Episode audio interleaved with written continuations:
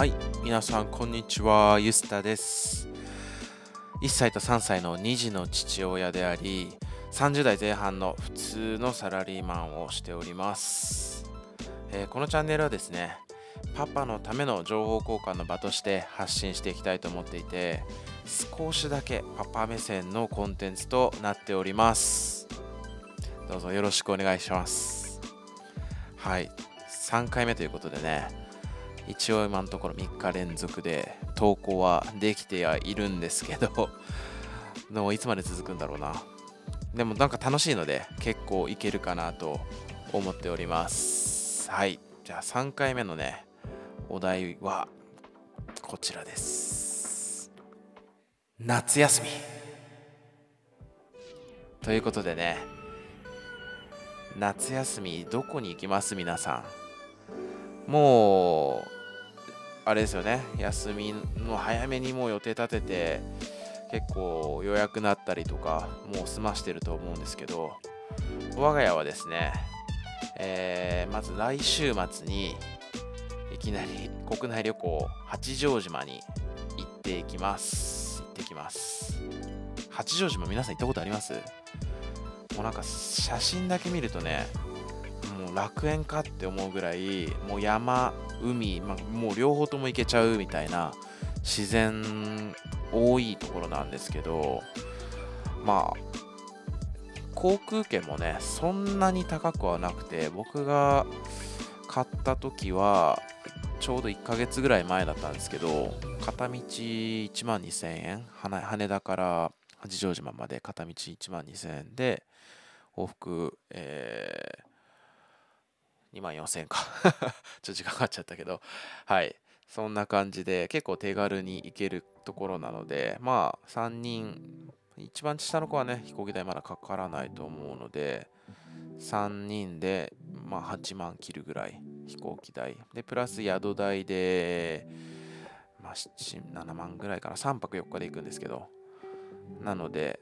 えー、そうですね。大体まあ15万以内で行けちゃうような感じです。はい。もうね、シュノーケリング、スノーケリング？まあ、それがね、とりあえずやりたいと。亀と一緒に泳ぎたいと、奥さんに言われまして。じゃあもう一番近く亀と泳げる場所、八丈島に行こうっつって 一番近いかどうかわかんないですけど。はい。で、昼間はね、その、シュノーケリングだったり、あとは僕、このトレッキング結構好きで、あもう我が家はアウトドア大好き家族なのであのキャンプとかもバシバシ行く感じなんですけど、えー、今回八丈島に行く目的はこのシュノーケリングとえっ、ー、と山っすね。あのなんて言うんだっけあの山。八丈富士。はい、このね火山なんですけどこの河口付近をこうなんかみんなのところをこう一周ぐるっと回れて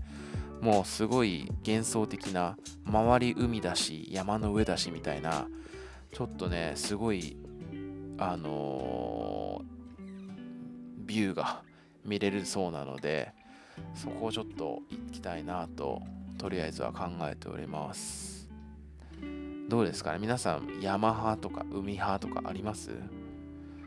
もう結構ねもう車で車もねちょっとキャンプが好きであの一昨年ぐらいに三菱のデリカを 購入させていただいたんですけど、もう何かと、何かとも車で、先々週もちょっと、あの週末だけで長野行ったりとか、結構ロードトリップをしてるんですね。なので、うちは結構どっちでも行けちゃうタイプなんですけど、まあ悩ましいですよね。夏海も行きたいしただちっちゃい子いるとね海もずっと行くの行くのもちょっと難しいしかといってがっつり山登りとかもできないから、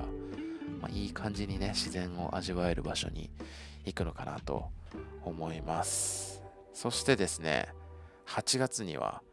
えー、海外旅行を控えておりましてというのもあのー、1話目でお話した通り、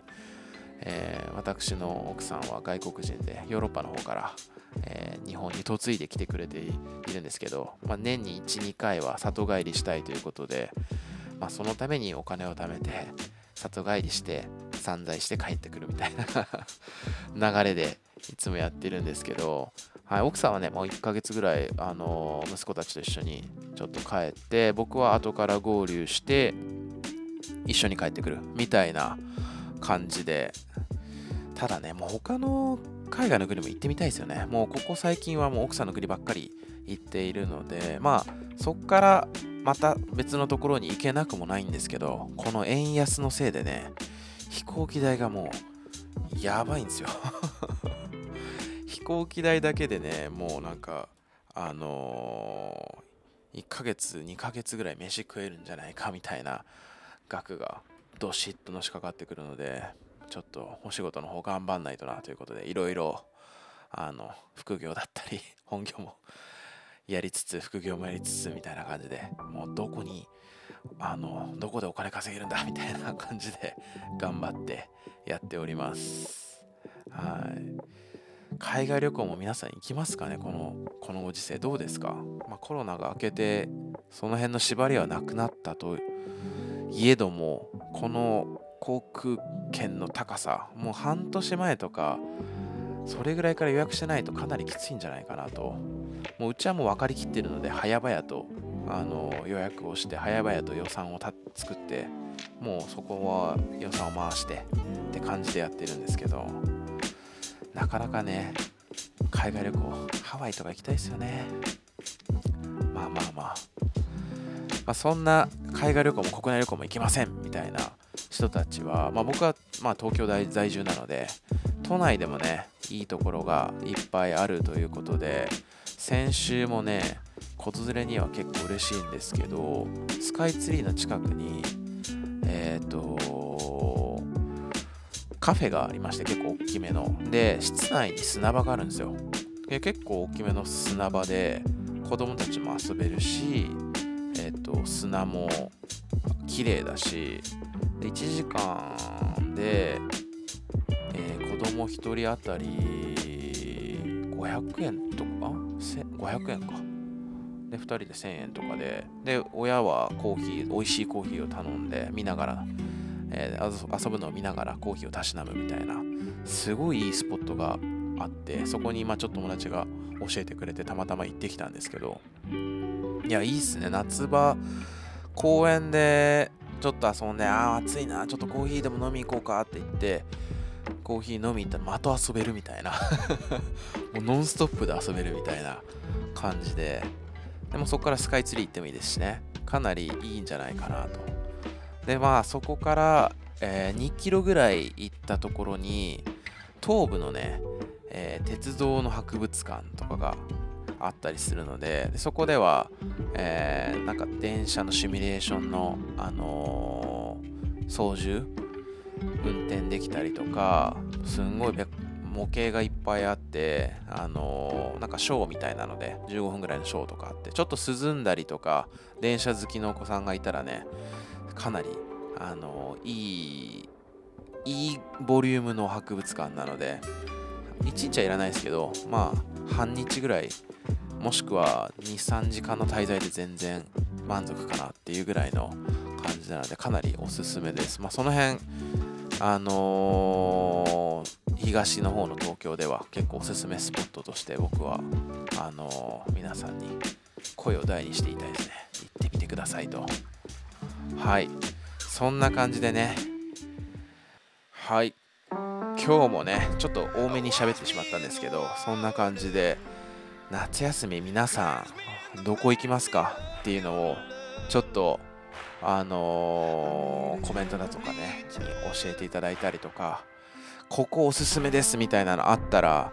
あのー、ぜひぜひ教えてください。もう勧められたところにとりあえず行きます。そんな感じで今日もありがとうございました。また明日もね明日何について話そうかなちょっと考えておきますけど、はい、また明日も同じ時間ぐらいにあげれたらと思いますので、よろしくお願いいたします。それでは、また会いましょう。